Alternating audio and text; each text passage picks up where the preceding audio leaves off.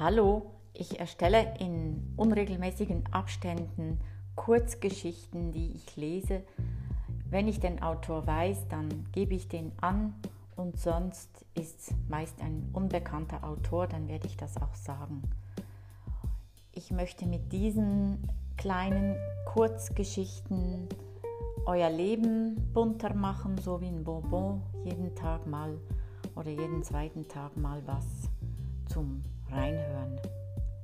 Ja, und oft gehe ich dann auch live. Ich freue mich. Tschüss.